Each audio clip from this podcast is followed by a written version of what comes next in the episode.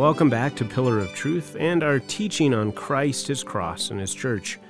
Today, our guest speaker, Don Green, will continue showing us how important it is that our preachers actually preach Christ and the cross. But Travis, isn't that what all churches preach? Almost every church you can find talks about the importance of Christ and the cross, somewhere on their website at least.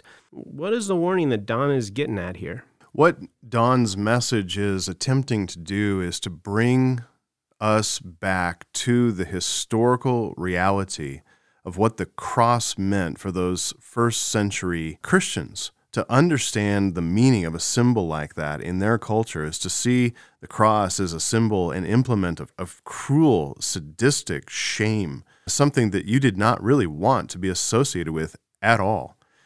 And I think that, we're coming into the Christmas season, and I think it's a temptation for all of us as Christians to kind of sentimentalize the faith. We come into the Christmas season, we think about baby Jesus in the manger, we think about the whole manger scene, Mary and Joseph and all the animals and all that stuff.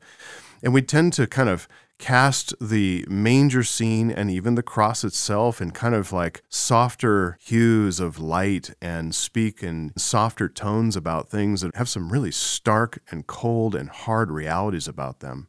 And when we do that, when we divorce the meaning and the symbols from the actual historical context, we rob the cross of all its significance. We rob the whole Christmas story of its significance. And so I think that's the value that Don's message is bringing to all of us as Christians, is to bring us back to that culture, that time, to understand the cross in its own terms.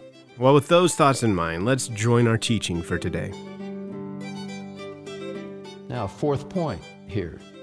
We've seen the crucifixion was common in ancient history.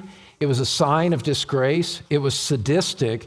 And now we dig even deeper into the spiritual connections that it has and the lessons that it has for us here. And let me just preface it by saying this. I would venture to say that for most of you, as you hear this and you contemplate and identify with the men who are being crucified, that there's an element of sympathy that you have for them. Say, what a terrible way to die. I feel so bad that people died like that and they suffered like that and they were humiliated like that. And there's a sense of sympathy that we have for them, and perhaps rightly so. Whether that's right or wrong doesn't matter for our discussion here. What I want you to know is that in the first century, for crucified men, there was not a sense of sympathy for them. These men were despised and rejected, and they were not pitied. The men who were crucified were viewed with utter contempt. And so for this fourth aspect of our historical review, crucified men were despised by the culture, not sympathized with. They were despised. And there is enough indication in historical writings to give us a pretty good picture. Now, Gentiles and Jews scorned, despised these men, but they despised them for different reasons, and that's critical for the exposition that's still yet to come. They scorned them for different reasons. For Gentiles, non-Jews in other words, crucifixion was a virtual obscenity, even the word. Crucifixion was a virtual obscenity that was not to be discussed in polite company, which is kind of an interesting juxtaposition. They do it publicly, but in polite company, you would not talk about that at all. And so in the environment, as the apostles and others began to preach, beloved, there was no possible way that the gospel was a means to profit, prestige, and glory as they did that, as they highlighted in that culture that despised crucified men and despised the very idea of a cross. They highlighted, lifted high the cross of Christ, and a great cultural collision was taking place. And Gentiles mocked it. And one Christian apologist in his writings summarized the Gentile attack on the gospel in this way. He said, "They proclaim our madness to consist of this, that we give to a crucified man a place second to the unchangeable and eternal God, the creator of all. Now, in human wisdom, the Gentile critique makes perfect sense. We've been seeing men crucified by that point for 6 centuries. We despise these men. They're weak, defeated men at the hands of the empire. And now you come preaching and telling me that it's laughable from the Gentile perspective. You come and tell me that a crucified man is God and Savior and the only Redeemer of mankind. Right. What have you been smoking? What is so distorted in your head that you would say something like that? All of this, beloved, deeply ingrained on social consciousness at the time. As much as the assassination of Abraham Lincoln is imprinted on our collective American consciousness, multiply that by maybe a factor of 50 or 500 and understand that the attitudes that I've been describing here, that's how deeply ingrained it was on social consciousness in the first century. Those were the Gentile attitudes. What about the Jews? Well, turn in your Bibles to Deuteronomy 21. Deuteronomy 21. What about the Jews? For all that I've said about the Gentiles, the Jews held crucified men in even greater contempt than what I've already described about the Gentiles. Greater contempt with biblical reason. The Jews believed that crucified men were cursed by God. Look at verses 22 and 23 of Deuteronomy 21. Moses writes, "If a man has committed a crime punishable by death, and he is put to death, and you hang him on a tree, his body shall not remain all night on the tree, but you shall bury him the same day. For a hanged man is cursed by God. You shall not defile your land that the Lord your God is giving you for an inheritance." You see, a hanged man, by biblical inspired definition, that man is cursed in the Old Testament economy. Now, what Jews would do, Jews would hang corpses on a cross to humiliate the victims. They just put them up briefly to show that they were cursed and then bring them down quickly. So the men were already dead. And they would use that sign of contempt, especially for blasphemers and idolaters. And so the crucifixion signified judgment against that deceased person. And a 2nd century Jewish writing says this. It says, "Why is this one hanged? Because he cursed the name, and the name of heaven was found defiled." So Jews say he's cursed. We humiliate him in order to vindicate the holiness of God, you could say. And this happened to him because the name of heaven was defiled by who he was and what he did. And so you have the Gentile contempt, a mocking, scorning contempt. You have Jews viewing these crucified victims as those under the curse of God. And that's comprehensive of the world in the first century. You got Jews, you got Gentiles, that covers everyone. And there is this universal rejection of crucified men. In light of that, it demands us to ask, how then did the gospel ever advance in a society like that, in a culture like that? A gospel that features a crucified man, that says that this crucified man is God and Lord, that he is the only Savior of mankind, and he is raised from the dead, and you need to repent and believe and receive this crucified man as Lord of your life, and submit to him, and entrust your eternal destiny to him. This is madness. Viewed from a human perspective, this is utter madness. How could he be Lord and God and not deliver himself from crucifixion? He's going to deliver me, but he couldn't deliver himself. That was the argument that the Pharisees made as they mocked him on the cross. If you want to make this your fifth point, the cross is the power of God. The cross is the power of God. You know, and the modern idea being come to Jesus and have a glorious life. You hear football coaches after a big win giving glory to Jesus in victory, as if, you know, and it's all the theology of glory coming out in boasting of a victory. Jesus was good to me. Nothing like that would have been possible in the first century. This was a direct cultural collision of most fundamental consequence. And as you go back to 1 Corinthians now you've got a background to grasp something of the magnitude of what Paul is saying in 1 Corinthians chapter 1. When he says in verse 18, he says, the word of the cross is folly to those who are perishing. Well, yeah, it is. It was utter folly to them for all of the reasons that I've outlined to you here. But he says, but there's a contrast to the elect. There's a contrast to the people of God. To us, it is the power of God. What the world despises, we embrace.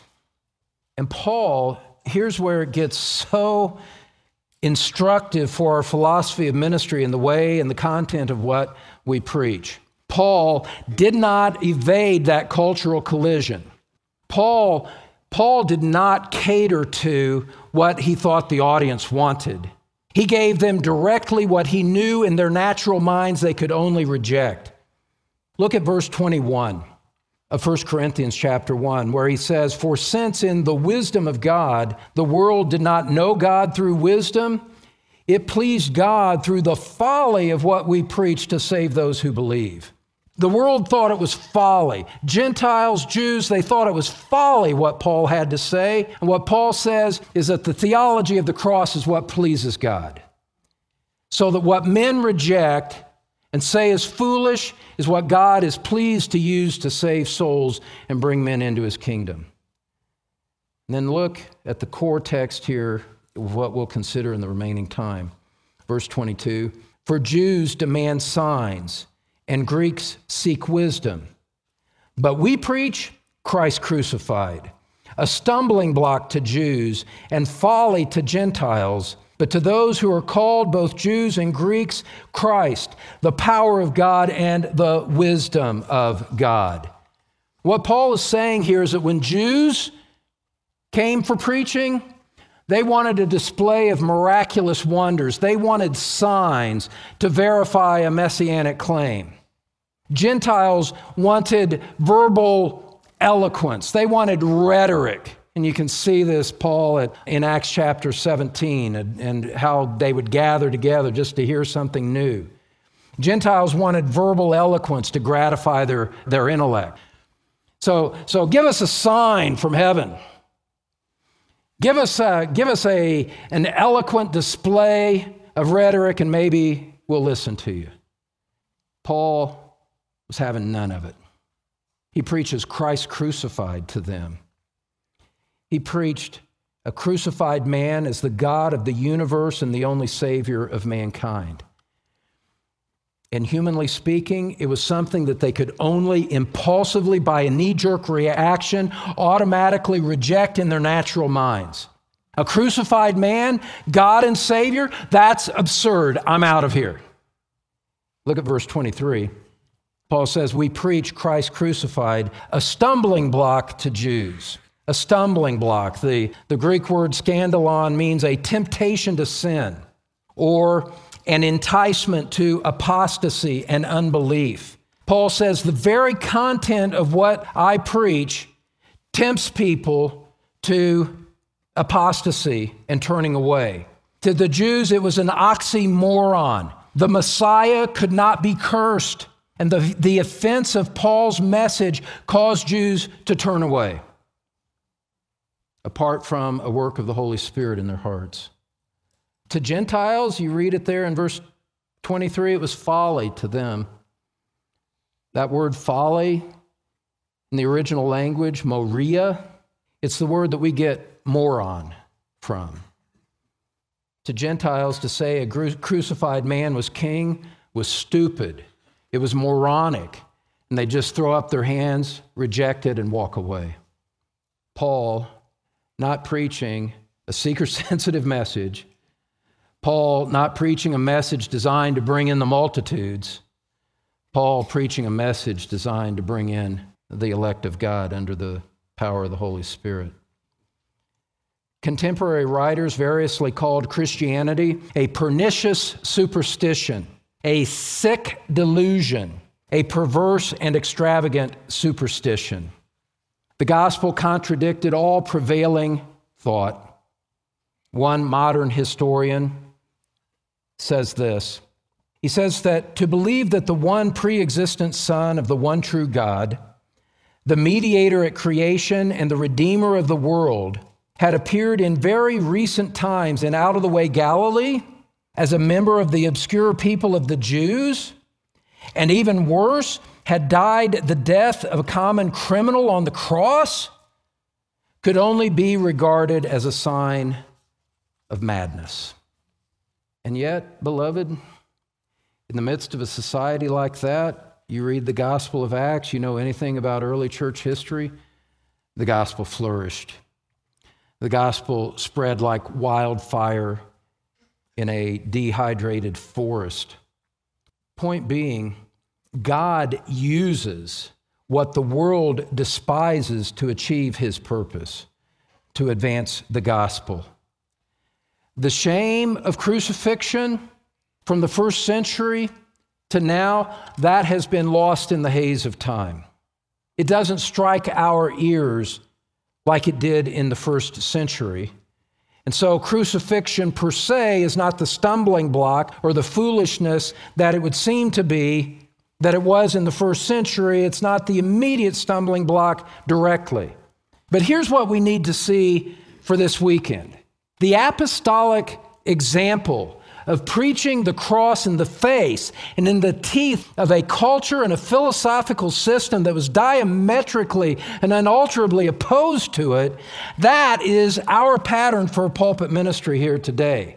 Beloved, culture and philosophy will always reject the true gospel, and our postmodern society rejects it for different reasons. It rejects the very concept of absolute truth. People appeal to feelings to validate what's true for them. All ways lead to God. We must respect other opinions and all of that. And the message of Scripture is, no, there is absolute truth. There's only one way to God, the way, the truth, the life. No one comes to the Father except through me. And any opinions that contradict the gospel, contradict biblical truth, are false and sinful by definition. A greater cultural collision in the 21st century cannot be imagined, just as preaching a crucified man in the first century could not create a greater cultural collision could be imagined. You see, beloved, and this is all so very foundational and fundamental to everything that we do. The message of Christ crucified tells us how to minister in this age.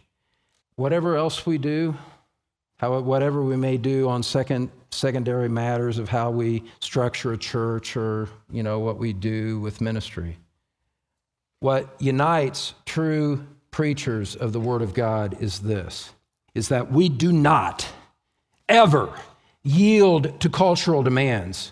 We do not ever yield to cultural presuppositions in order to accommodate the message so that people will not reject it.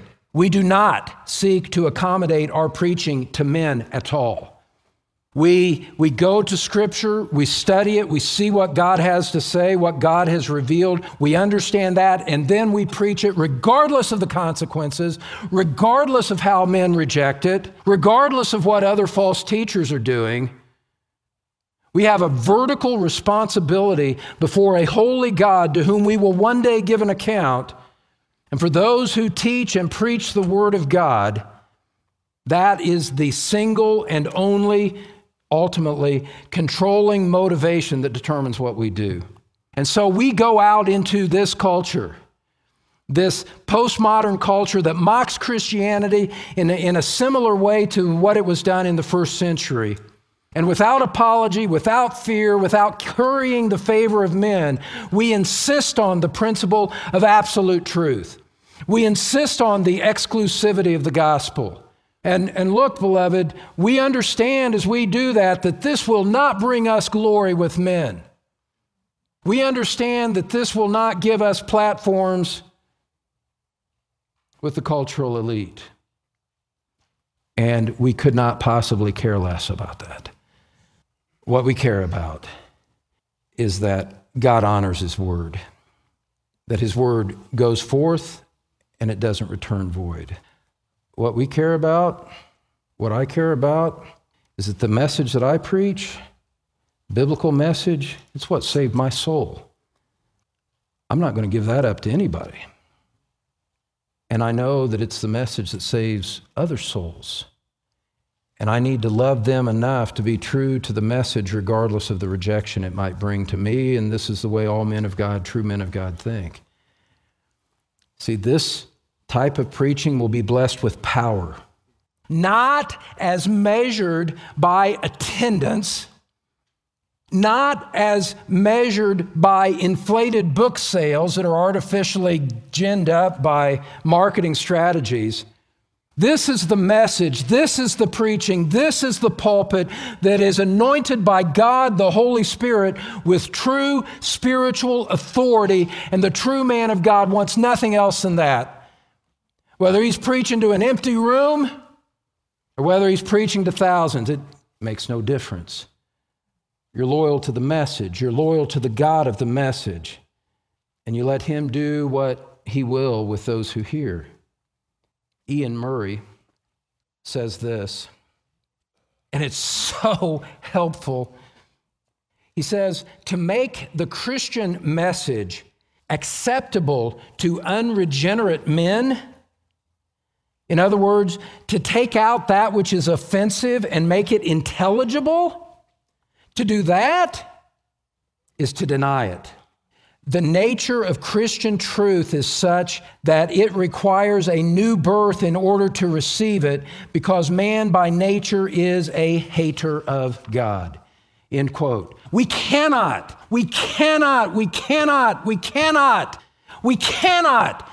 take the true gospel and accommodate it and make it something that men like. The natural man rejects the things of God. 1 Corinthians chapter 2, verse 14, the natural person does not accept the things of the Spirit of God, for they are folly to him, and he is not able to understand them because they are spiritually discerned. As soon as you try to make it something that's appealing to the unregenerate man, you have denied the message altogether.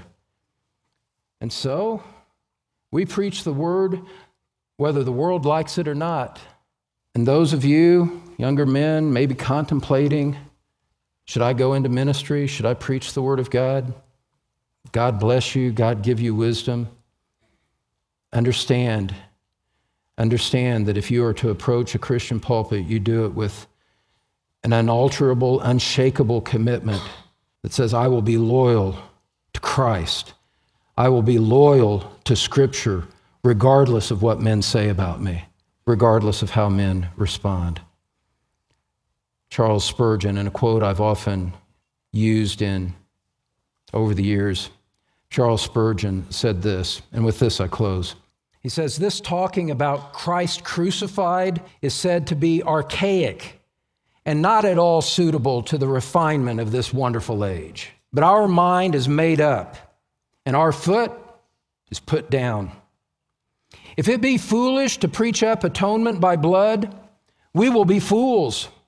And if it be madness to stick to the old truth just as Paul delivered it, we mean to stick to it. For we are persuaded that the cross of Christ, which stumbles so many, and is ridiculed by so many more, is still the power of God and the wisdom of God.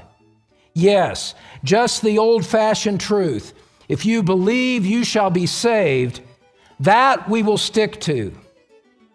And may God send His blessing upon it according to His own eternal purpose. Well, friend, I encourage you to be in the Word, to study it and know it, so that you can rightly discern what is being taught to you. Are you looking to hear the truth, or just have your ears tickled? Is the gospel you are hearing the true gospel? And if you have questions about any of those things or anything you've heard, please visit our website, pillaroftruthradio.com. Click on the contact button and get in touch with us. Please join us again next time as we continue to stand up and stand strong on Pillar of Truth.